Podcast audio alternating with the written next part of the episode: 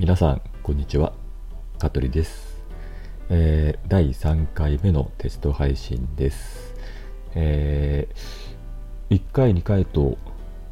音声編集をですねやってみてとても思った以上にですねあの手軽にできるなというのが正直な感想です、えー、YouTube はやったことないんですけどやはり YouTube だと、まあ、動画を撮る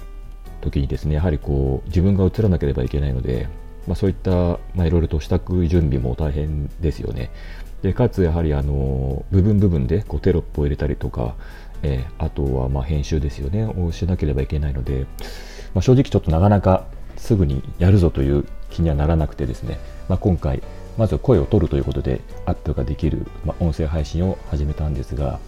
基本的に私は編集はあまりしたくないんでできる限りこう簡単に、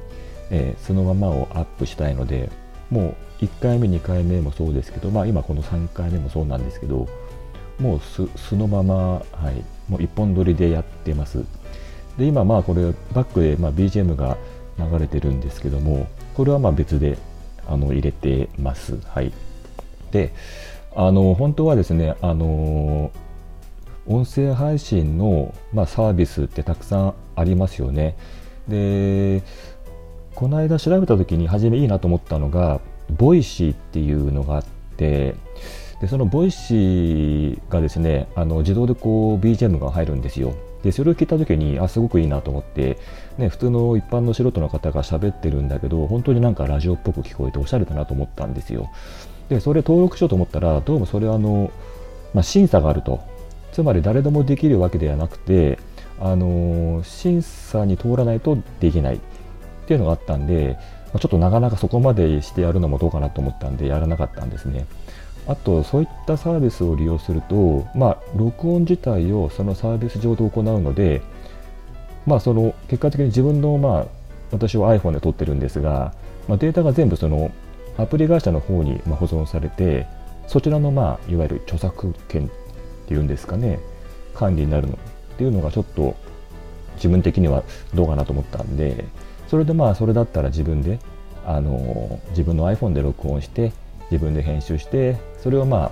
今私このあのブログの方にもアップしてるんですがあのワードプレスで作るのであればね自分のものですからそれでまあ配信をしてみようかなと思ってました。でさらにですねちょっと順番逆なんですけどもあの iTunes ストアにポッドキャストっていうのがあるんですよね。でこれまでポッドキャストって言葉はもちろん知ってるんですよ。ってるんですけど全く自分がまあ使うものではなかったんで完全にスルーしてたんですけどどうもこれを見るとですね自分で作ったコンテンツをまあ自分の持ち物としてそれをこう iTunes 側に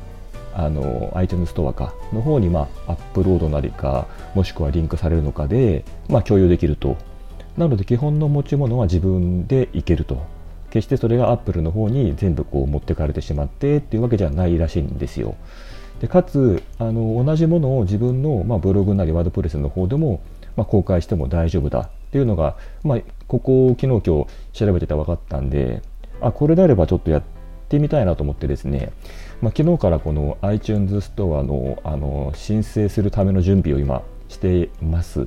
はい、でやはりあの、まあ、私が個人の、ね、ブログ、今あの、まあまあ、それなりにアクセスはあるんですが、とはいえね、やはりもっともっとたくさんの方にせっかくならば聞いていただきたいので、それであれば、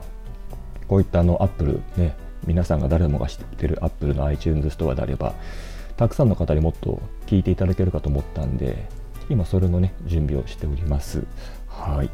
というわけで、あの、まあ、3回目のテストですね。で、やっぱりあの、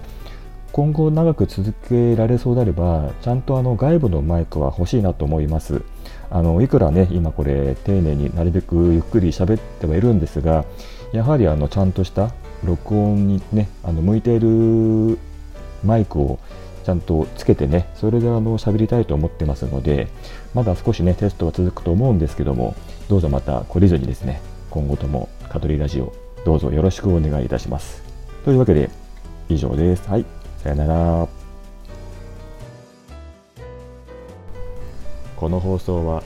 株式会社香取デザイン事務所の提供でお送りいたしました。